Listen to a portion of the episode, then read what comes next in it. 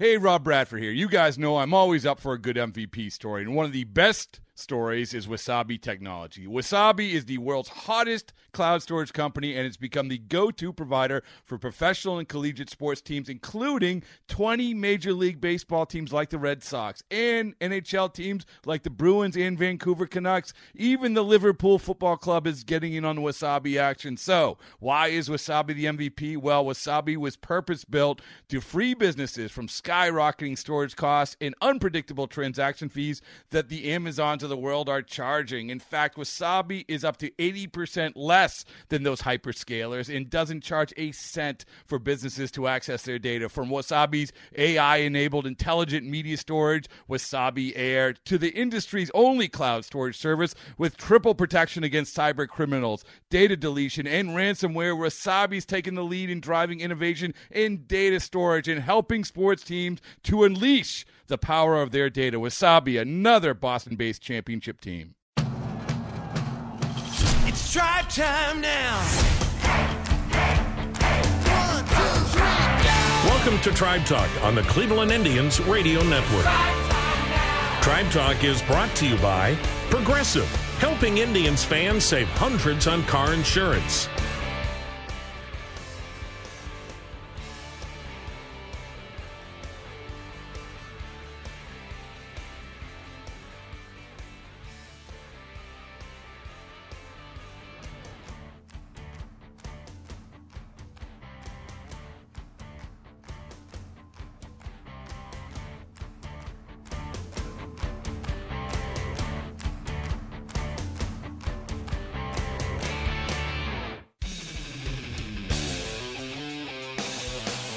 Everyone. Welcome to Tribe Talk. Jim Rosenhaus along with you this weekend as we join you from Progressive Field in downtown Cleveland, where the Indians are in a brief, but as will be the case the rest of the way, important homestand. They're taking on the Royals this weekend in a three game series, and then they're back out on the road again.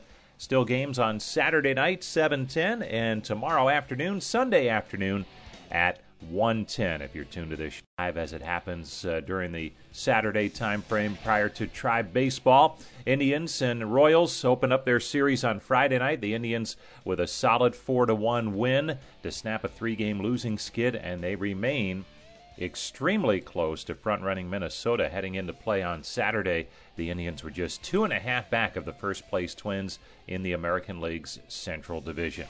Coming up a little bit later on on this week's show, we will hear from Indians starting pitcher Adam Plutko, also Mike Freeman, Indians utility infielder who has really played a key role on this ball club and performed well in a difficult role coming off the bench. We'll also hear from former Indians pitching coach and now manager of the New York Mets, Mickey Callaway, and Dan Plesac, Zach Plesac's uncle. Dan, a longtime major league pitcher and now works for the MLB network, and he had a chance to to catch up with his nephew while the team was in New York, and uh, we had a chance to visit with Dan as well. Always fun to see him. And James Harris will bring us up to date on happenings in the farm system with the weekly farm report as well. But first, we had a chance to visit with Mike Chernoff, the Indians general manager, when the team was in New York, and we're getting close to that time where a lot of roster decisions will have to be made as the Indians are hopefully preparing for playoff action. That's the plan, anyway, and certainly has to be taken into account when they talk about roster moves at the end of August and that September 1st roster expansion time. So we asked Mike about the focus of the front office right now as the Indians get closer to that final month of the regular season just feet up and relax. No, I'm just kidding. this has been obviously a really tough stretch uh, and challenging time within the schedule. So the focus is on just trying to help the team win every day. It's a little bit different than past August. And past August, you're, you know, uh, scouring through hundreds of waiver potential waiver claims every day. Um, at this point, you have the team you have is the team you're going with. Um, postseason roster eligibility ends on August 31st, so you got to have all the guys on the team by then. Um, but we're mostly just focused on how do we get the team that we have out there to perform to their best and be prepared as best as possible, and then how do we add some of our injured guys back in as they potentially get reinstated off the IL. And you did touch on that, the, the August 31st and, and potential postseason things like that. Uh, what are some of the keys there that, that you really need to focus on to, to make sure you're ready uh, if indeed there is postseason? Yeah, so um, again, it's a little bit different this year just because of the, you don't have the ability to make trades in August. But the real focus is on depth. It's on building depth and making sure that you have the depth you need in case there is any sort of injury um, in September. So you have to have a guy in your organization by August 31st. But once they're in, whether they're in the minor leagues or the major leagues, they can be eligible for a, a potential postseason roster. So a lot of our focus has been on how do we make sure that you know we have the right guys in here that we're making depth trades in the minor leagues or looking at outright waiver claims or things like that to see if there's anybody that we potentially want to add. Mike Chernoff joining us, Indians general manager, and uh, for you a homecoming. You grew up on the Jersey side, not too far from here. And uh, what's it like for you and your family to, to have these trips to New York and Yankee Stadium? Yeah, I mean, I love coming back to New York. I grew up about 30 minutes outside of the city. I was actually a Yankee fan growing up as a kid. My dad was a diehard Yankee fan. We have all switched allegiance now. Thankfully, my dad wears the Indians gear with pride. But it's fun. I get to see a lot of family. I bring my own family in often, uh, and so my kids get to see their grandparents. It's it is fun to have a lot of family around here for sure. And for people in Cleveland, a one-team town, it's easy. You root for the tribe. That's your baseball team growing up here, explain that dynamic as someone who, whose first job in baseball was with the Mets as an intern. Uh, what's the dynamic? How do you choose, and, and how vicious can that rivalry be, Yankees and Mets? That is quite vicious, and uh, so it's interesting. I was a diehard Yankee fan as a kid, and then my dad started working for the radio station that covered the Mets at the time, and I started getting interested in the Mets and I got crushed by all my friends for, for liking both teams. That was like unheard of. You're not allowed to have that. You have to choose one.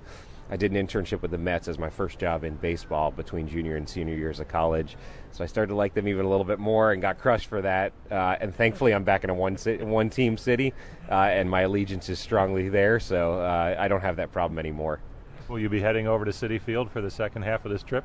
I'm actually not going to be heading over there. Um, but you know we're hoping to just keep things rolling, and uh, and obviously it's a tight race, so we're looking forward to this next five six weeks of the season.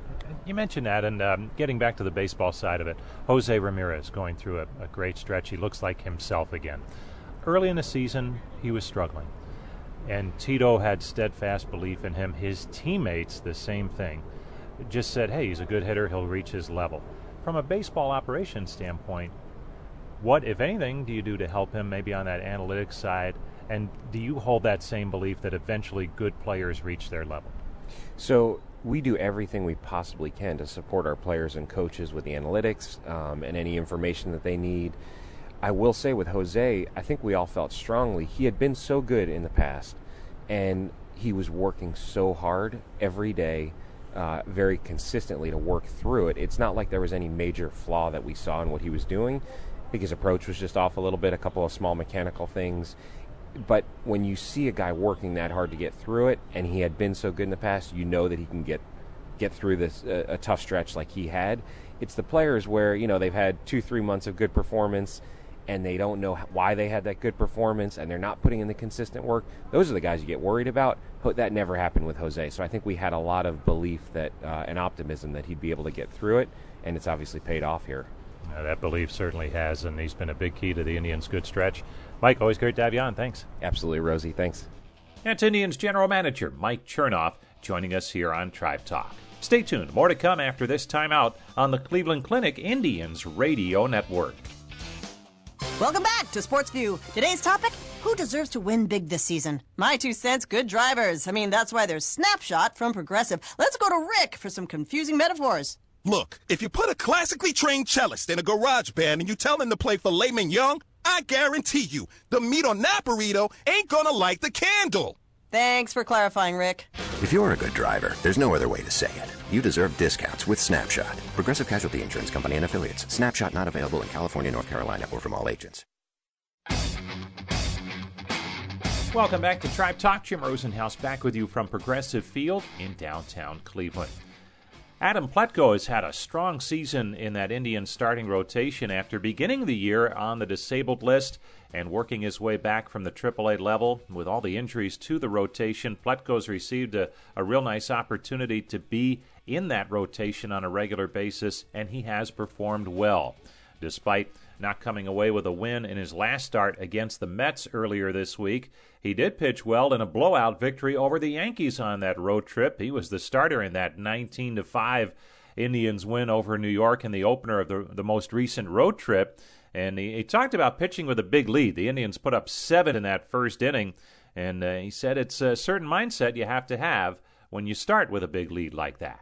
Uh, mostly just don't give up seven runs in the bottom half of the inning, too. Uh, you know, it was it was definitely a little dicey in the first, no doubt about it. But uh, I was able to kind of wiggle out of there with just one run, and you know, I feel like if I I just give them one run across a couple innings, I I always feel like we have a good chance to win the game. So once I only gave up one, I, I kind of felt like we could establish a rhythm and and get back in a little bit. This is not the easiest park to pitch in because of the short porch and right. Does that change in any way how you approach hitters? You just got to be careful, uh, especially behind in the count. I feel like a little bit more. Um, place like this, maybe a walk isn't the, the worst thing in the world compared to a fly ball that goes for a home run. From a pure strategy standpoint, probably not. You're still going to attack the hitters with your strengths. So uh, a little bit, but in general, not a whole lot. Post game, you really gave a lot of credit to Roberto Perez for helping you get through. What can he do to, to help you on any particular start that's so beneficial and, and maybe just because of what he does and, and, and his ability to help pitchers. Yeah, like I said post game, I, I really do feel like he's probably the best game managing catcher I've ever been around. He he really understands who the pitcher is in front of him, and he really understands who the hitter is in front of him. And he can kind of match up, say my curveball is better that day. He can kind of match up my curveball to that hitter that he thinks is really going to struggle with it. And he does a phenomenal job of just having a feel for the game and the hitters that are in front of him. How long did it take to, to get on that same page with you? You know what? Roberto's pretty spectacular in the sense that he can understand a pitcher almost immediately, and and um, now that I've thrown to him quite a bit over the last couple years, uh, he really knows who I am. But then on top of it, what I bring that day, he he can adjust on the fly. Um, like I said, he's just his baseball IQ, I guess, is the way that you can put it that a lot of people might understand is is just off the charts. So you're in this game last night that's uh, record breaking in certain areas and certainly uncommon in a lot of areas offensively. Because you're pitching, are you able to enjoy what's going on out there offensively? Yeah, almost in the first, I kind of looked up and said to somebody, like, "Are we going to play defense today, or is it just home run derby?" You know, I, I, I wanted to get out there, but at the same time, every pitcher will tell you they'll take as many runs as uh, the hitters will give them. So it was kind of a fine line of trying to stay locked in because I had to go out and shut them down, but at the same point, I, I wanted to enjoy all those runs that we were scoring too. And you pitch here at Yankee Stadium, and I know that ballparks mean something to you, the, the traditional ones. Where does this one one slot in the Wrigley's and the Fenways? Yeah, it's right up there. I mean, this place is really cool. Not to say that you know Kansas City or one of those isn't as cool. I think it's just uh, atmosphere at, at, those kind of parks make uh, make it all a little bit better. And uh, the, the atmosphere last night was definitely raucous and uh, I felt that in the first for sure. That's Adam Plutko, really having a nice season for the tribe. You can pretty much mark it down. He's going to give the ball club six strong innings with uh, just about every start, and he's been able to do that so far in 2019. Another player who wasn't really on the radar at the start of the season for the Indians, but has played a key backup role for this ball club is Mike Freeman. He was nursing an injury issue during spring training and really didn't have a chance to show what he could do, but he was able to get going, get healthy, and after starting the season at AAA Columbus, got an early call up, and when he has been in the lineup for the most part, he has performed. And while it's not an easy role to fill, I think we saw last Sunday in New York against the Yankees. At times, he can certainly be an asset to this ball club as he came up with a huge three run home run in that game, a couple of other hits as well. And when we caught up with Mike earlier this week, he, he says he it's not easy to be ready, but he always seems to be. And uh, he talked about the keys to being successful in that utility role. I think for me, just kind of having that mentality of being ready, you know, visualization goes a lot into it of just visualizing yourself having success so that, you know, you expect good things to happen when you do get in there. And, you know, I think uh, not being overwhelmed by the situation or feeling like I've had too much time off between seeing pitches and that sort of thing and just kind of being my, get myself prepared mentally uh, every day to play, whether my, my name's in the lineup or not. But after the game, you made a great point about the lot of someone who doesn't get that chance to play every day and what can happen whether you have success or don't have success. And explain how that can really differ if you're playing every day or not.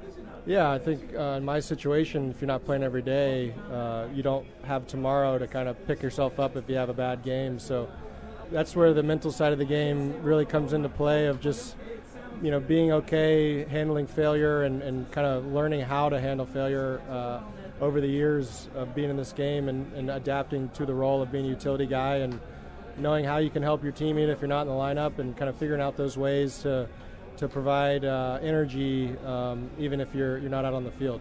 You had an opportunity to have a nice game in front of family, and that doesn't happen every day. Who was at the game the other day, and what did that mean to you to have them there?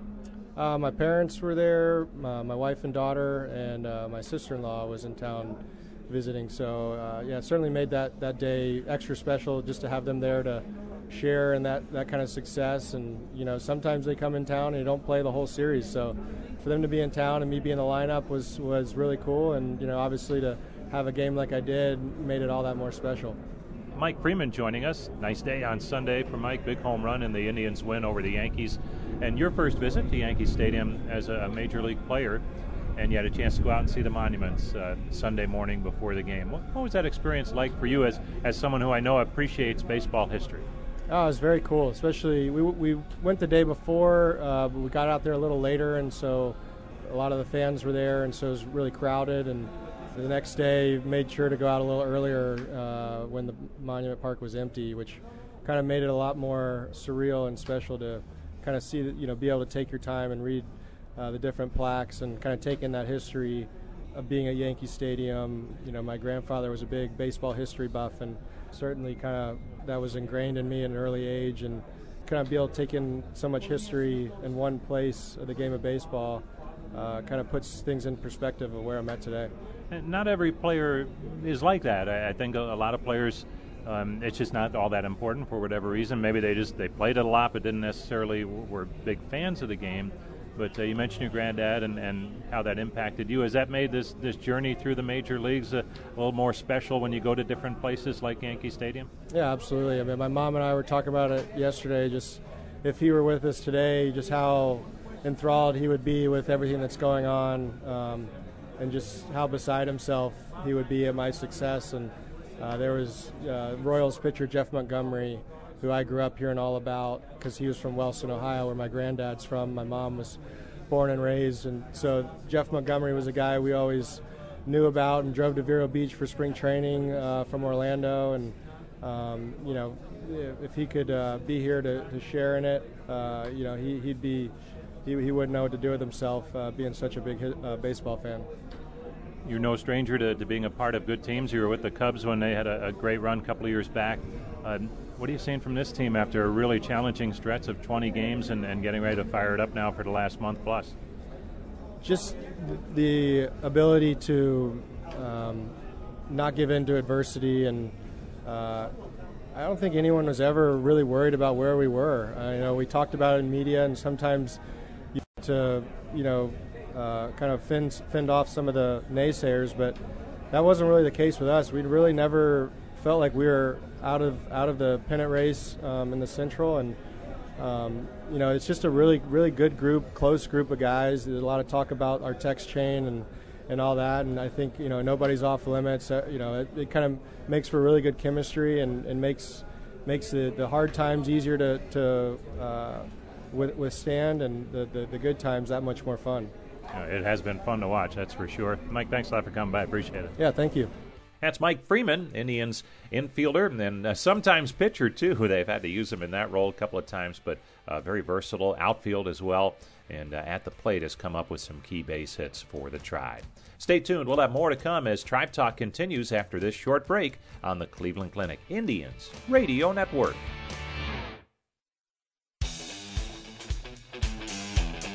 Welcome back to Tribe Talk. Jim Rosenhaus back with you from Progressive Field in downtown Cleveland. And a lot of different ways to listen to our show each week. You can do so on the radio, on the Indians Radio Network, usually a couple of hours before the first pitch of the Saturday game on that particular week.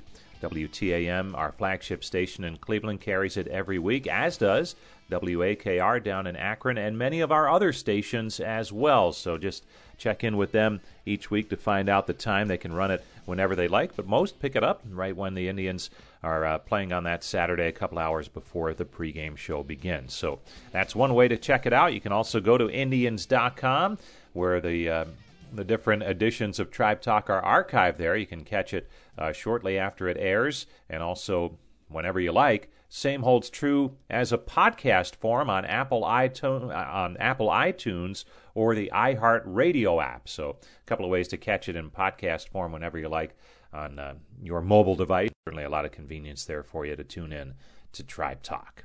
Well, as we continue with this week's show, we had a chance to catch up with Zach Plesac's Uncle Dan a little bit earlier this week. That was a lot of fun. Uh, Zach Plesac, rookie pitcher for the Indians, has had a fine season. Won another ball game on uh, Friday night here against the Royals with another solid performance. And uh, boy, after starting the season at Double A, he really has been a savior for that starting rotation, along with Aaron Civale, who was in the same boat, started the season at Double A. Well, Zach's uncle, Dan Plesac, longtime major league pitcher, and uh, now works for the MLB network as a commentator. And we caught up with Dan in New York. He was in town and had a chance to catch up with his nephew. And uh, we asked him about what it's been like so far watching Zach Plesac succeed at the highest level. It's been a great ride for everybody, for me and both of my brothers and Zach's dad, my brother Ron.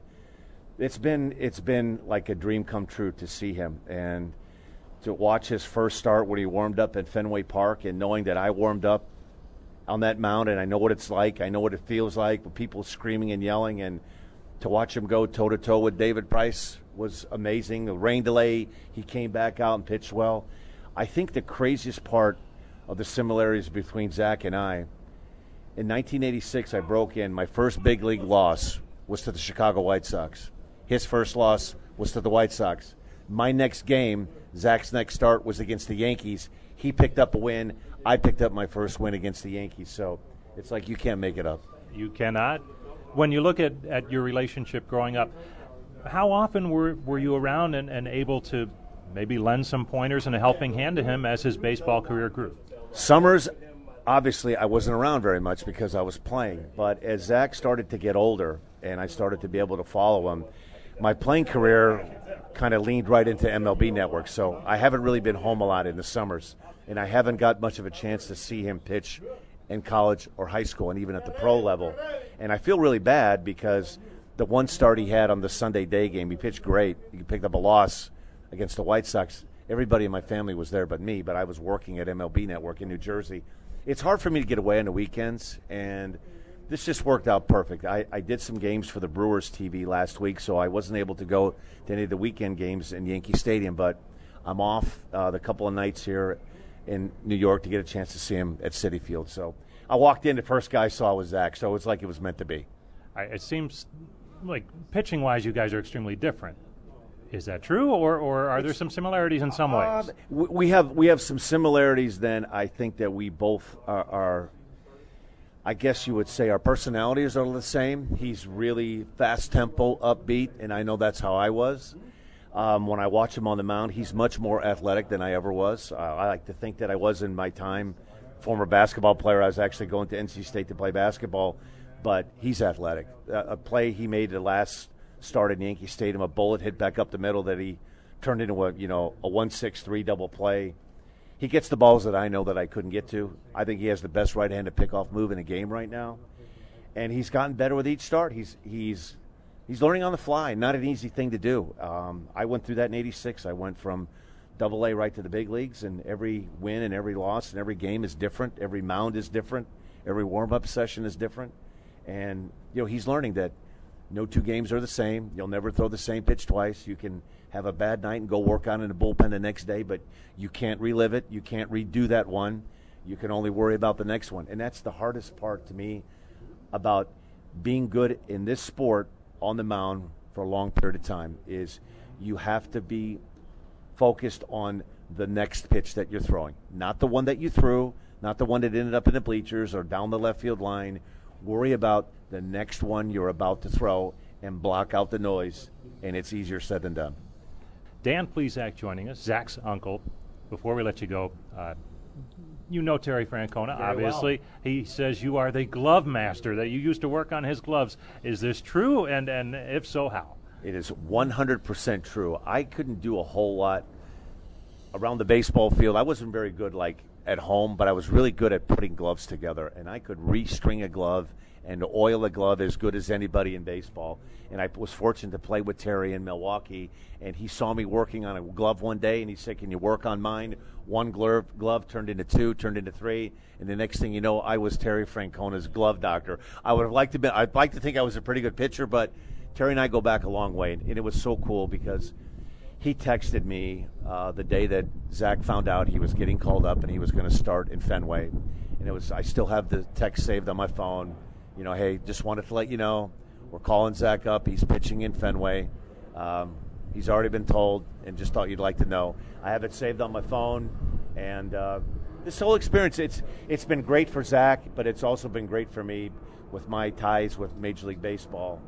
Just to see him going through and enjoying what I was able to go through, it's you can't beat it. Is there a better manager that, that you'd rather have your nephew pitch for when he's making his initial starts? No, there isn't. And I'll, I'll tell you this, and Terry Francona is on the way to Cooperstown. What he was able to do with the Red Sox, and I think a lot of people looked at when he arrived here in Cleveland, like, what the heck is he doing, right?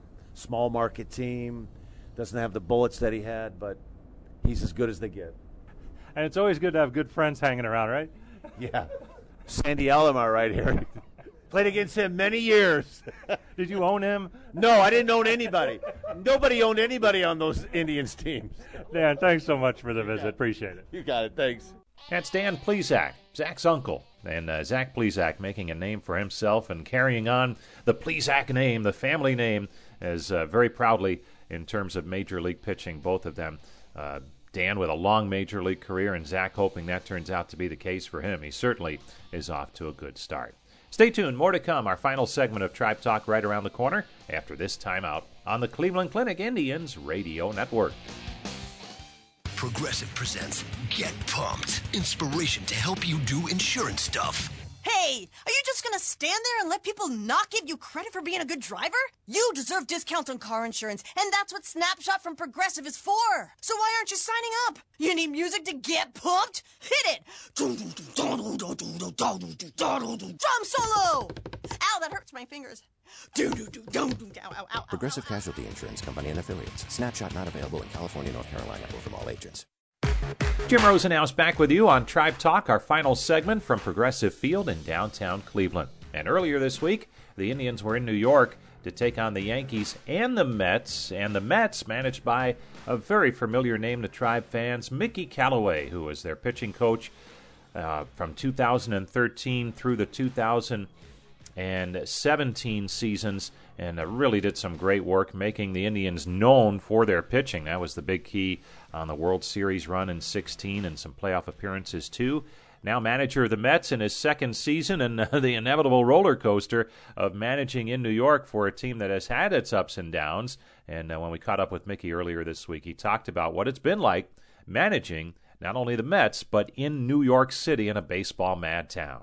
You know what? It's great. You know, there's there's passion every single night. There's enthusiasm uh, around this team, around this city every single day. So it uh, it really brings a side of the game out that uh, you don't get to experience uh, most of the year um, other places. You know, it's a playoff um, game every night. It's uh, do or die, you know, the end of the world if you lose, and uh, the greatest thing that ever happened if you win. So it, it's really exciting on a daily basis. And I imagine more so right now. And, and, maybe two months ago you couldn't have said that, but what's been the biggest key to the turnaround here? You know what? Our bullpen's performing. Um, we had our significant struggles uh, in our bullpen uh, the first half of the season, and they've really started to normalize, and they're throwing the ball great. So uh, they're keeping us in games, they're holding leads, and we're getting wins and you added at the trade deadline, which I think a lot of people, observers nationally, even said, "What what are the Mets doing there?" But what did that mean to you, and then the, the, guys in that clubhouse when they did add? Yeah, it meant a lot. You know, I think the the overall approach is just try to be the best team we can possibly be now and in the future. And uh, I think that everybody thought that Marcus Stroman was going to add that. Right, we got him the rest of this year. We've got him for next year, and uh, he's a very solid pitcher. So uh, it, it brought a lot of enthusiasm to our club a lot of energy, and uh, you know we were playing good baseball at the time, and now we're uh, going for it. joined by Mets manager Mickey Callaway. And uh, you're in your second year now managing a Major League Baseball team after a great run as pitching coach with the Indians. What do you think prepared you that, that time with Cleveland to become a major league manager? Yeah, I think just the thoughtfulness of the organization. You know, everything we did, we tried to be the best at. And, and, I think that really prepared me for, you know, the experience of leading an organization.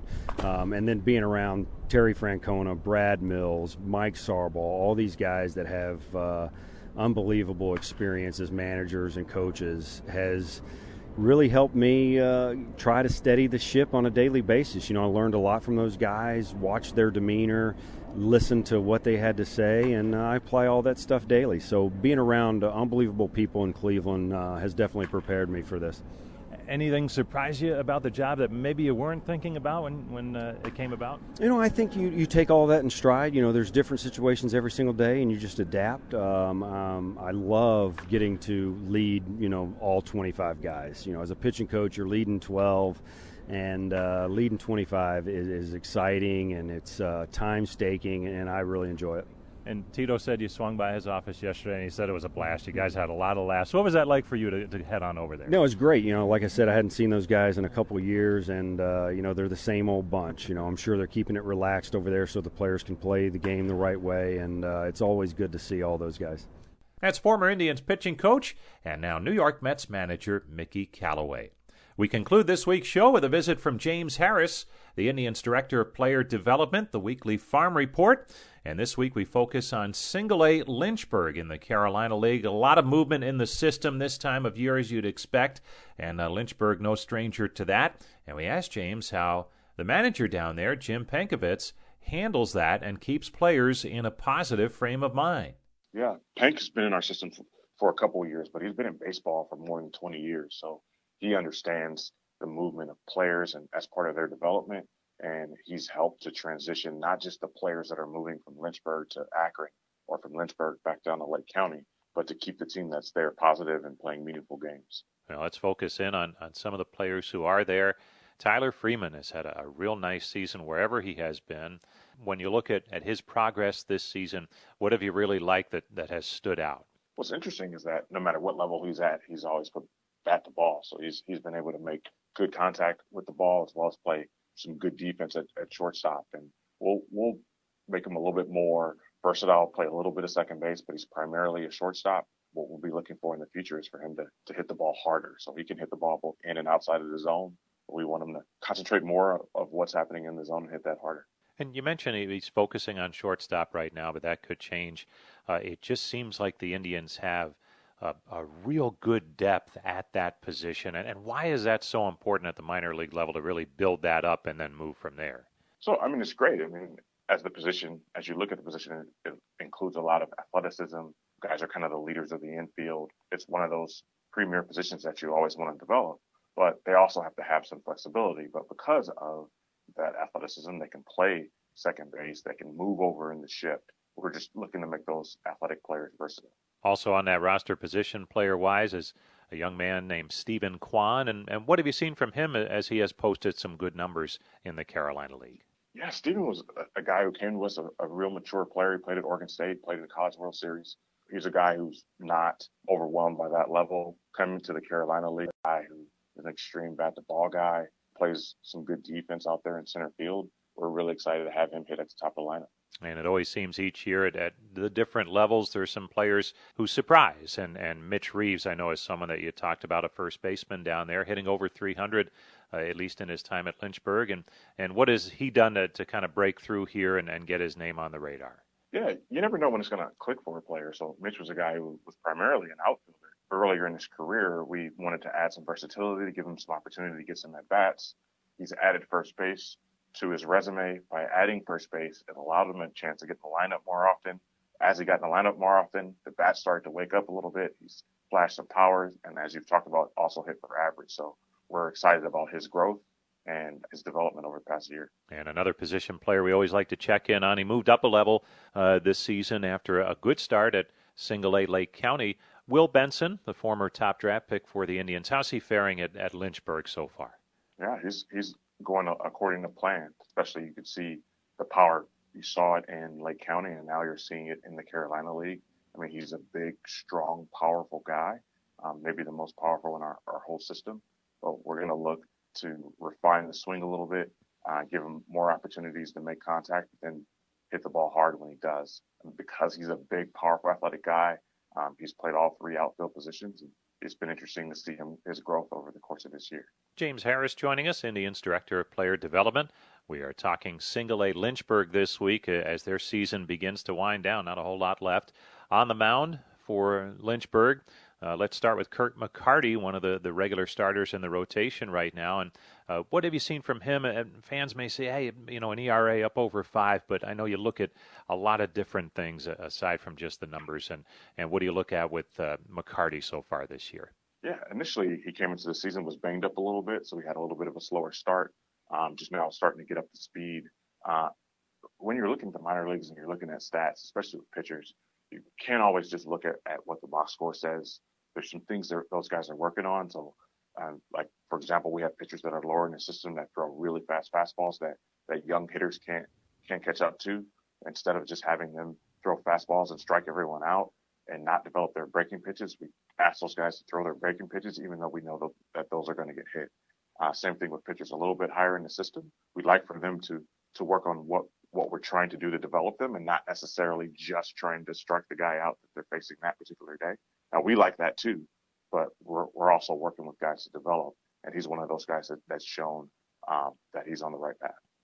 And how about Justin Garza? Looks like some good durability there for him as, as he's made a lot of starts this season for Lynchburg. It's it's been good for him because he's been injured in the past, and that's one of the things that we wanted to see for him is him to continue to take care of his body, to be able to take the ball week after week. He's been able to do that. He's a guy who came over from college, um, so he was more mature coming in. And this is his first full season of being healthy. So we're really excited about his future. All right, we'll finish with a, a really neat story. There, there's some on every team, it seems, in, in, minor league baseball each year. Brock Hartson, uh, a pitcher who you didn't have at the start of the season. Explain how come and where he came from to join the Lynchburg Ball Club.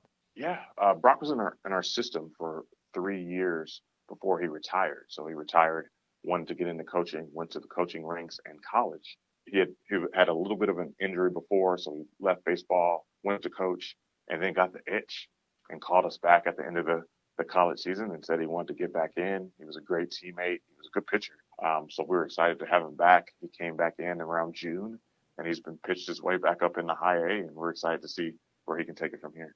Well, always some some neat stories at the minor league level, and uh, we'll keep an eye on him, see where he takes it. Uh, James, always great to have you on. Thanks a lot as as your season winds down. Uh, good to check in, and we'll catch up with you soon. Yeah, thank you. It's been fun. That's James Harris, Indians Director of Player Development, the weekly farm report, and that'll do it for this week's edition of Tribe Talk. Great to have you with us. Hope you can join us again next week. The Indians will be back out on the road down south in St. Petersburg, Florida, taking on the Tampa Bay Rays next weekend. Hope you can join us then. Until then, thanks to Brian Matze, as always, with his help in putting together our show each week. This is Jim Rosenhaus reminding you that you've been listening to Tribe Talk on the Cleveland Clinic Indians Radio Network. Tribe Talk on the Cleveland Indians Radio Network has been brought to you by Progressive, helping Indians fans save hundreds on car insurance.